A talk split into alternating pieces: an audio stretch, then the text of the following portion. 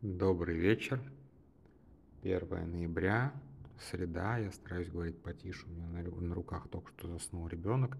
Что-то последние вечера прям для нас это челлендж уложить спать мелкого. Вот. И сегодня этот челлендж выпал на, на меня.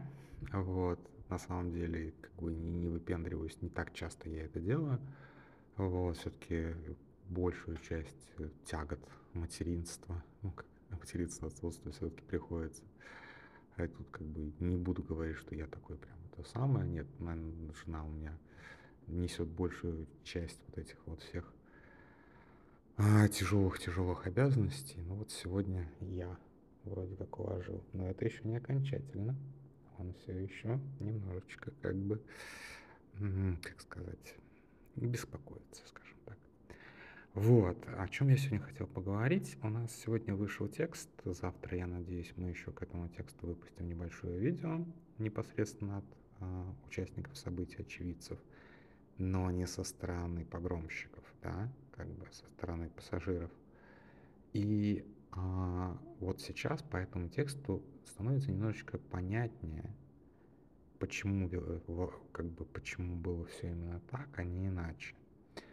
А, и почему, несмотря на абсолютный идиотизм ситуации, абсолютный просер со стороны правоохранительных органов, на самом деле там есть професси... был профессионализм, была очень хорошая, а, слаженная, ну, я не знаю, опять же, скорее всего, сами эти люди так про себя не думают, но извне выглядит как неплохая, слаженная работа а, погранцов из и одного из дагестанских депутатов. В тексте его фамилия, не буду ее коверкать на всякий случай. А, и то, что а, этот депутат шел на уступки. А эти уступки вот для постороннего взгляда кажутся практически преступные, но в той ситуации они были, наверное, единственным возможным сценарием, по которому стоит действовать, да, то есть то, что он допустил переговорщиков от погромщиков, чтобы они посмотрели на паспорта. При этом никто пассажиров не досматривал и не пытался найти их вторые паспорта. То есть, вот понимаете, да? Вот, и, соответственно, были показаны российские паспорта, при том, что там был гражданин Израиля без российского паспорта. И это как-то ускользнуло от погромщиков. То есть погромщиков успешно обманули. Да, вот этот вот депутат, он, естественно, скорее всего, от Единой России, но, наверное, в этой, в, в этой конкретно критической ситуации он повел себя как человек. Вот прям как бы похвалю, не, не поскуплюсь, что называется, молодец. То есть он а, сдерживал погромщиков, он вел с ними переговоры, при этом не давая в обиду пассажиров. Это очень круто, это очень важно. А, администрация аэропорта повела себя как говно, это по всему видно. Ну, то есть они, опять же, они попытались быстренько-быстренько спровадить а, а, пассажиров на другой самолет, чтобы просто убрать их, их из аэропорта немедленно, но просто не успели. Просто не успели, потому что летный контроль над летным полем к тому времени был уже потерян. Опять же, может быть, может быть, я сейчас, опять же, неправильно расставляю акценты, и может быть, они тоже молодцы, но вот просто ситуация была не под контролем, и они просто физически не успели сделать то, что запланировали. После этого пассажиров посадили в вертолеты. А, я послал фотку а, этого вертолета Кириллу Михайлову, и ну, раньше работал в CIT, сейчас военный эксперт, военный аналитик. Он говорит, ну слушай, ну это погранслужба, точно по расцветке, по, там, по маркировке самого вертолета, это погранслужба. Мы, он даже нашел мне новость, где, собственно, вот такие именно вертолеты передавались в погранслужбу. То есть погранслужба взяла на борт пассажиров, чего, в общем-то, не обязана на самом деле делать. Они молодцы, ФСБшники молодцы, погранслужба это ФСБ. То есть сейчас у меня будет очень странно для человека из медиазоны, ну, как бы медиазон, медиазона мусорская контора, как известно, а это у нас внутренняя шутка такая. Ну так вот, я могу сказать, что в этой ситуации они себя повели достойно. Они оцепили эти вертолеты, не пропустили погромщиков к вертолетам. Вот, соответственно, там стреляли в воздух. Они, как Рамзан Кадыров, велит на поражение. а, спокойно, ну как спокойно, насколько это возможно спокойно в этой ситуации, эвакуировали пассажиров в, на военную базу. Непонятно, какая военная база, мы как бы как бы не стали выяснять, скажем так, хотя, наверное, если мы проявили некий асинт, это было бы просто, где-то, короче, под Каспийском, насколько я понимаю. А от Морпеховская или также Погранцовская, не суть важно. Там люди пере, переночевали, в, видимо, в каком-то офицерском доме культуры, опять же, судя по описанию, им предоставили помещение. Это, в общем-то, по российским меркам это круто, на самом деле. Вот. А на утро приехал тот самый депутат и привез им пиццу из Махачкалы. Ну, то есть, как бы, ну, чтобы она, а, пицца была остывшая. Да, конечно, пицца была остывшая. Вот, ну, блин, чувак постарался. Чувак реально молодец. Да, как бы, я не говорю, что вот он заслуживает немедленно Героя России, но вот в такой абсолютно непонятной ситуации, где ты и своих как бы не можешь обидеть ни в коем случае, но и людей, люди не должны пострадать. Вот когда ты между двух огней, вот опять же, положась э, руку на сердце, но кто из нас настолько как быстро соображал бы в такой критической ситуации и повел бы себя настолько достойно? Я не знаю. Я не знаю, хватило бы у меня мозгов вот так вот распорядиться. Это к тому, что на самом деле как бы там, путинский режим, там, Россия, там вот этот вот отрицательный отбор, все остальное, люди-то попадаются нормальные в элитах. Со всеми, со всеми, со всеми оговорками, что он, скорее всего, коррупционер и так далее. Ну, как бы это не совсем уж гниль. В отличие от очень многих людей, которые мы знаем, куча провальных операций, тоже там и по спасению заложников и все остальное, где люди повели себя омерзительно, совершенно некомпетентными трусами, тупицами. Здесь ситуацию спасли реально люди, там 2-3 человека, скорее всего. Может быть, один вообще который просто не затупил в этой ситуации. Вот реально молодец. А, не знаю, опять же, кто это может быть. Потом выяснится, что этот человек сам по себе мерзитель. Но тем не менее, вот сейчас его есть за что похвалить. А, но кроме текста я еще э, один как бы эпизод, который у меня вчера выпал из большой голосовухи про а, моральную панику и про панику вообще, и про конспирологию. А, на холоде вышла совершенно прекрасная статья чувака, которого в Твиттере знает как русские летописи. А он просидел в этих чатах на дагестанских и анализировал, откуда что взялось, какие конспирологические теории там ходят, вот это все. И одна из конспирологических теорий, которую он почерпнул, почему, собственно, ждали а, израильских беженцев и почему боялись израильских беженцев. Сами по себе беженцы, естественно, никому не угрожают. Ну, беженцы и беженцы. А им совершенно приписывалась такая интенция, типа они вот сейчас приедут, а потом захватят нашу землю. И плюс к этому приписывалась еще одна конспирологическая, теория, что войну между Арменией и Азербайджаном за Нагорный Карабах тоже развязали евреи, чтобы тоже построить там новый Израиль, новый Иерусалим. А плюс тут неожиданно всплывает, э, это уже опять же то, что говорила Архипова, всплывает вот эта вот безумная чита Цыгановых, которая рассказывает о том, что есть еврейский заговор против России и Украины, и вот нынешняя война, она ведется для того, чтобы освободить, соответственно, от славян территорию, а, на которой тоже будет построен Новый Иерусалим. Итого у нас вот буквально за, там, за два года за три года. А, если считать Нагорный Карабах, это 2020, да.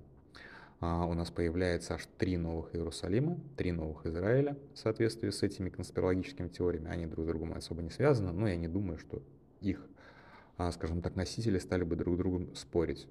Да?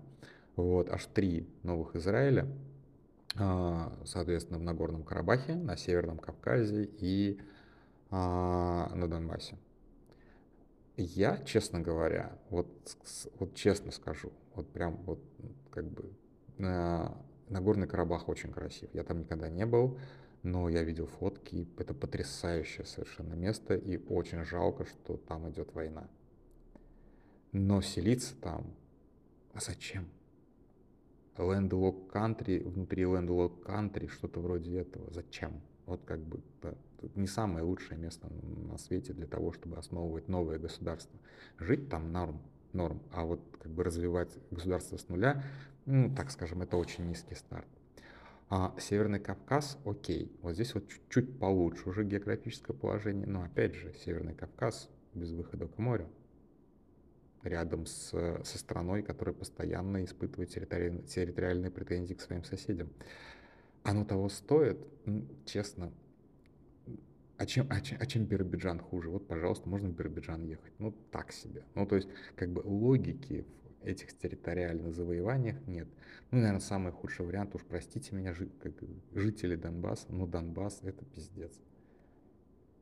Это, это, это вообще нахрен как бы, как бы там индустриальными всеми этими самыми и, а, инсталляциями было засрано еще до войны, а теперь, поверь, там еще насрано минами, не разорвавшимися снарядами и так далее. Короче, теоретики, конспирологические теоретики на этот раз меня просто разочаровали. Ну, блин, ну, как бы, ну, совсем плохо, как бы, вот, в плане э, намерений международного еврейства по созданию новых Израилей, ну, такое себе. Но, тем не менее, видите, как бы достаточно такая расхожая идея. Я думаю, что мы еще увидим и пятый, и шестой, и двенадцатый новый Израиль в различных конфликтных э, как бы территориях. И тут, как, опять же, тут смена риторики. То, что меня заинтересовало, это смена, смена риторики. А разумеется, классический антисемитизм – это похищение христианских младенцев а, ради крови.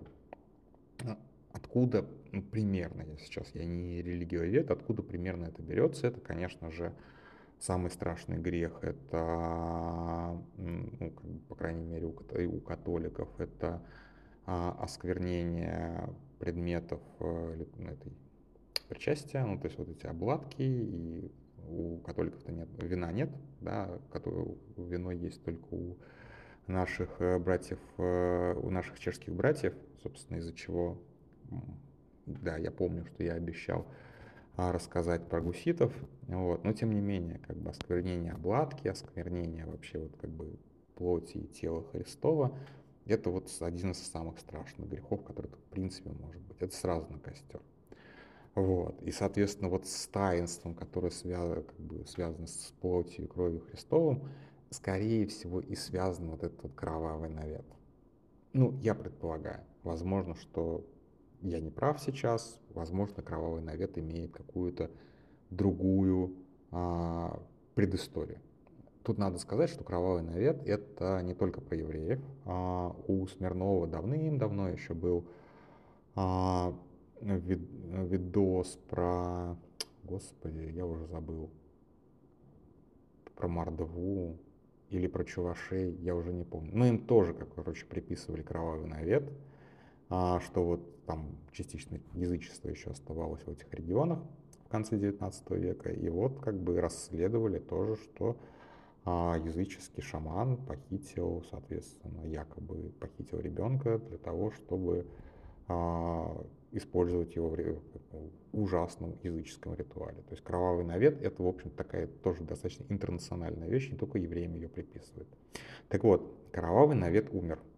То есть сейчас это не работает никому не интересно, потому что как бы ну как-то вот развязались мы, несмотря на теперь типа возрождение церкви, на самом деле у нас глубоких, ну как бы в обществе глубокого такого религиозного знания, ну нет, ну никто не цитирует Библию сплошь и рядом, да, и вспомни, вспомните а, этот самый тарантиновских, а, а, тарантиновское криминальное чтиво, где герой буквально зачитывает а, а, стих из э, Библии. Ну вот представьте себе нашего криминала, который бы по памяти зачитывал какой-то стишок, э, ну как бы как, как, как что-то из Библии, какую-то цитату. Да, Господи, даже про простейшую молитву вряд ли вспомнят. Ну, окей, простейшую молитву, наверное, вспомнят. Вот, то есть религиозность у нас такая, да, мы православные, в церковь не ходим, Библии не читали, про Бога ничего не знаем, вот, ничего, ничего не понимаем в этом, вот, но тем не менее, как бы вот крестик, на, на церкви крестимся, и то слава Богу. То есть это вот такое, скорее, более а, идентификационная штука, что мы русские, значит православные. А на самом деле, как бы вера, опять же, я атеист, мне сложно об этом говорить. Ну, мне кажется, что вера это чуть более глубокое переживание, и уж если ты переживаешь по этому поводу какие-то чувства, то уж лор ты обязан знать. Ну, плюс-минус хотя бы. То есть уж хотя бы не читать Библию, но хотя бы основные притчи оттуда помнить. Наизусть. Ну вот. Но, увы, наизусть и пони- с пониманием, о чем там написано. Вот, кстати, сегодня тоже очень хороший текст был а, на Медузе по поводу роли а, церкви, православной церкви в войне в Украине, как, в общем-то, а, церковь, которая, по идее, должна призывать к «не убий», а наоборот орет о том, что убивай, убивай, убивай, отрезай половинку жопы. Ну ладно, это оставим за кадром. А, так вот, к чему я это? Да, кровавый навет не работает. Кровавый навет не работает. Но это не значит, что антисемитизм умер. Да, антисемитизм, черт его знает, когда умрет. Евреев уже никаких не останется, антисемитизм все равно еще будет жить. Вот, и теперь вместо кровавого навета у нас новый навет. Это, соответственно, желание отнять землю. Ну, тут как бы, опять же, есть история государства Израиль, которая постоянно расширяется Хотя, как бы, ну ладно. Опять же, я туда не полезу, потому что я в этом очень мало понимаю. Сейчас со всеми поссорюсь. Вот, но тем не менее, как бы и постоянно, как бы и новые поселения, и все остальное. То есть мы видим, что Земля это не последний вопрос. Но, тем не менее, вот эта вот история о том, что мы хотим новый Иерусалим там, там, там, там и сям, но это, мягко говоря, не выдерживает никакой критики. Но, тем не менее, вот есть новая а, новая почва для антисемитизма. При этом тоже интересно, как это должно сочетаться, по идее, да, а, мировое господство, ну, как бы мировой еврейский заговор, и желание получить какой-то маленький, маленький, совершенно незначительный кусок земли, хрен знает где, in the middle of nowhere. Ну, такое себе. Ну, в общем, да, где конспирология, там на самом деле логика особо не ночевала. Тем не менее, да, тем не менее, новые теории заговора живут. А, новые теории заговора, соответственно, базируются на каких-то а, вот этих вот изменяющихся веяниях, да, мы, конечно, должны об этом говорить, фиксировать. Ну и последнее, о чем я хотел сказать сегодня, то, что не договорил вчера, да, а, мы видим, мы видим, как теория заговора проникает в народ, как вот эти вот панические какие-то волны проникают в народ. Ну, то, о чем я вчера рассказывал, это кроме моральной паники, когда действительно уже люди находят врага, ну и просто паники, когда люди скупают соль, спички, сахар. Вот это вот все. А, и опять же, я приводил, вчера пример, когда моральная паника эксплуатировалась. То есть я не могу сказать, что все югославские войны, все эти ужасные, чудовищные, совершенно этнические чистки произошли только из-за одного Джорджа Мартиновича и его приключений с бутылками, с бутылкой, отсылая ко вчерашней голосовухе. Это не значит, что они стали причиной, да, то есть как бы, что эта бутылка стала причиной всех конфликтов и всей последующей резни. И если бы этой бутылки не было, возможно, все было бы так же, может быть, даже хуже, но мы этого не знаем. Но мы видим, как недобросовестные акторы берут и используют такие вещи для того, чтобы раскачать ситуацию. В том числе используют моральную панику, в том числе используют конспирологические заговоры, в том числе используют антисемитизм и прочие-прочие, ну, по большому счету, запрещенные приемы. Да, и, наверное, одно из главных искусств политика, ответственного политика, как раз быть ответственным, между прочим, и просто избегать, запрещать самому себе обращаться к таким вещам. Очень просто, действительно, там, создав какую-нибудь такую фигню, посеяв ее, завирусив, что там настоящий Путин сгнил за стенках режима в 2002 году, а сейчас правит узурпатор, и вот сын настоящего, чудом уцелевший сын настоящего Путина идет освобождать Россию, наверное, такой сценарий, ну, вы понимаете, да? Вот, наверное, такой сценарий гипотетически мог бы сработать. Настолько мы, настолько ли мы бесчестные, отвратительные люди, чтобы такими сценариями пользоваться? Да, опять же, вот как бы Соловей с его сейчас криками, что теперь Путин не настоящий, настоящий Путин в холодильнике лежит. Но это же попытка примерно то же самое создать. Ну, кроме того, что она абсолютно идиотская, да, и она не сработает. Вот на нынешнем этапе она не сработает. Но лет 150 назад, наверное, сработала бы вполне. Царь-то не настоящий. Вы понимаете? Вот как бы, когда мы осознаем, насколько людьми легко манипулировать, а людьми, к сожалению, достаточно легко манипулировать, тогда появляется сначала соблазн, и мы опять же видим по администрации президента Российской Федерации, а, насколько легко найти людей, не самых умных на самом деле, которые этому соблазну поддаются и на этом соблазне строят свою невероятную карьеру. А очень денежную, между прочим. А есть, соответственно, понимание, профессиональное понимание, в том числе и в журналистике есть понимание, и в политике должно быть понимание, что есть запрещенные приемы, которыми пользоваться нельзя, и что нельзя бессовестно манипулировать людьми, особенно самыми глупыми из них, самыми глупыми и самыми агрессивными.